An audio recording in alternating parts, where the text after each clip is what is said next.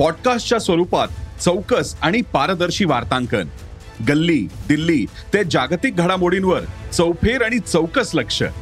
नव्या डिजिटल युगासाठी उदय सकाळच्या डिजिटल भविष्यपत्राचा. जग तुमच्यापासून फक्त एक क्लिकवर. भेट द्या ई सकाळ वेबसाईटला किंवा डाउनलोड करा सकाळ ॲप.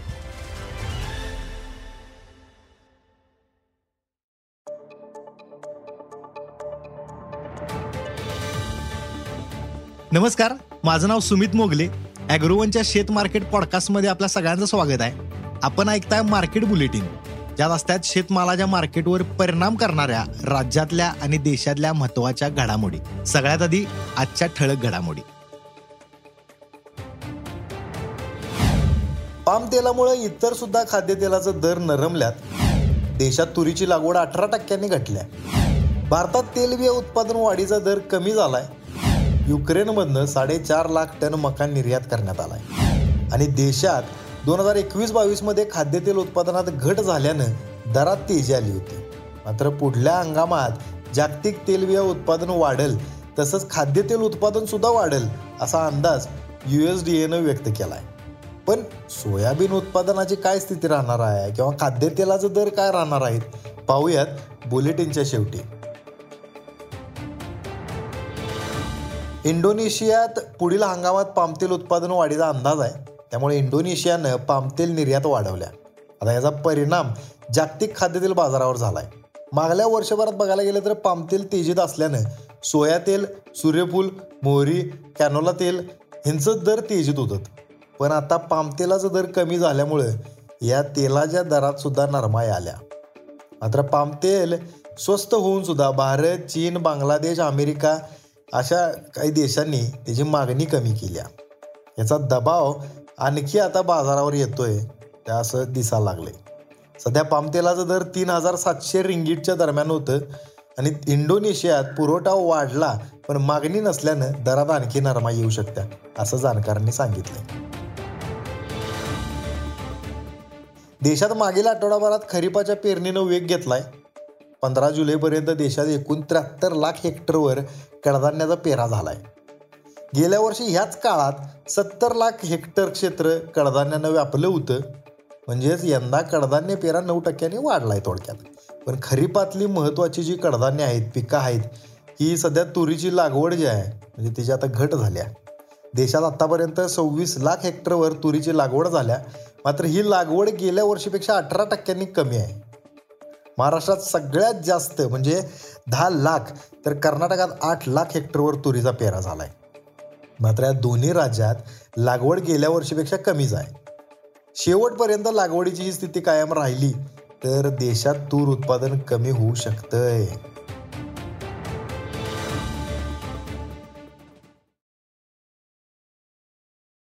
मागील वर्षभरापासून खाद्यतेल दरवाढीचा फटका शेतकऱ्यांपासून नोकरदारांना सगळ्यांनाच बसालाय. सरकारनं अनेक उपाय केलेत तरी दर कमी झालं नाहीत. आणि याचं म्हणजे महत्त्वाचं कारण काय आहे? तर आयातीवरलं अवलंबित्व.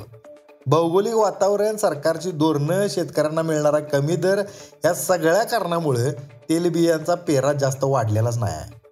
तसंच पीक उत्पादकतेत अल्पवाढ बियाणं बदलाचं कमी प्रमाण शेतीत आधुनिक यंत्राचा कमी वापर आणि इतर नगदी पिकातनं मिळणारं उत्पन्न.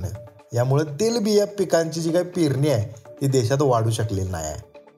जगात तेलबिया उत्पादन वाढीचा वार्षिक दर दोन पॉईंट नऊ टक्के होता आणि भारतात मात्र ह्योच दर एक पॉईंट चौऱ्याण्णव टक्क्यांवर रेंगाळत राहिला आहे.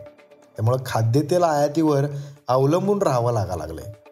याचा फटका ग्राहकांना बसा लागलाय. त्यामुळं भारत खाद्यतेलात स्वयंपूर्ण झाल्यास आर्थिक राजकीय आणि भौगोलिकदृष्ट्या फायदेशीर ठरणार आहे असं जाणकारांनी सांगितलंय.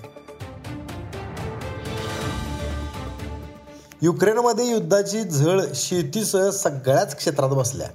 परंतु युक्रेननं शेतीमालाची निर्यात सुरू केलेली आहे. युक्रेनमधनं मागील आठवड्यात मक्याची जवळपास दोन लाख दहा हजार टन निर्यात केल्या. त्यापैकी पंचेचाळीस टक्के मका जो आहे तो रोमानिया या देशात गेला आहे. तर चौदा टक्के पोलंड आणि अकरा टक्के हंगेरियाला निर्यात झाला आहे. मागील दोन आठवड्यात युक्रेनमधनं साडेचार लाख टन मक्याची निर्यात झाल्या. युक्रेनमधनं मका निर्यात ठप्प झाल्यामुळे आंतरराष्ट्रीय बाजारात दर तेजीत आलं होतं. पण युक्रेनमधनं आता मका निर्यात पुन्हा एकदा सुरू झाल्या. मात्र निर्यात जरा कमीच होत्या. त्यामुळे युक्रेनच्या निर्यातीचा बाजारावर लगेच परिणाम होण्याची शक्यता कमीच आहे असं जाणकारांनी सांगितलंय. जागतिक पातळीवर दोन हजार एकवीस बावीसच्या हंगामात खाद्यतेलाची टंचाई निर्माण झाली होती. पाम तेल सोया तेल आणि सूर्यफूल तेल यांचं उत्पादन कमी झालंय. त्यामुळे पाम तेलानं जो काही दराची विक्रमी आहे त्या विक्रमीचा टप्पा गाठलाय. तर सोया तेल आणि सूर्यफूल तेलाचं दर सुद्धा तेजीत होतात त्यामुळे दोन हजार बावीस तेवीसमध्ये जागतिक तेलबिया पिकांची पेरणी वाढून उत्पादन अधिक होईल असा अंदाज वर्तवण्यात आला आहे परिस्थिती आता सध्या तशी बघायला गेली तर तशीच दिसत्या. म्हणजे अमेरिकेच्या कृषी विभागानं अर्थात यू एस डी एनं जे काही अंदाज दिला आहे त्या अंदाजानुसार जगात सहाशे त्रेचाळीस दशलक्ष टन तेलबिया उत्पादन होण्याचा अंदाज आहे. तर दोन हजार एकवीस बावीसमधलं उत्पादन जे आहे ते सहाशे दशलक्ष टनांवर स्थिरावलं होतं. तसंच खाद्यतेल उत्पादन दोनशे दहा दशलक्ष टनांवरनं दोनशे अठरा दशलक्ष टनांपर्यंत वाढलंय असं यू एस डीनं म्हटलंय.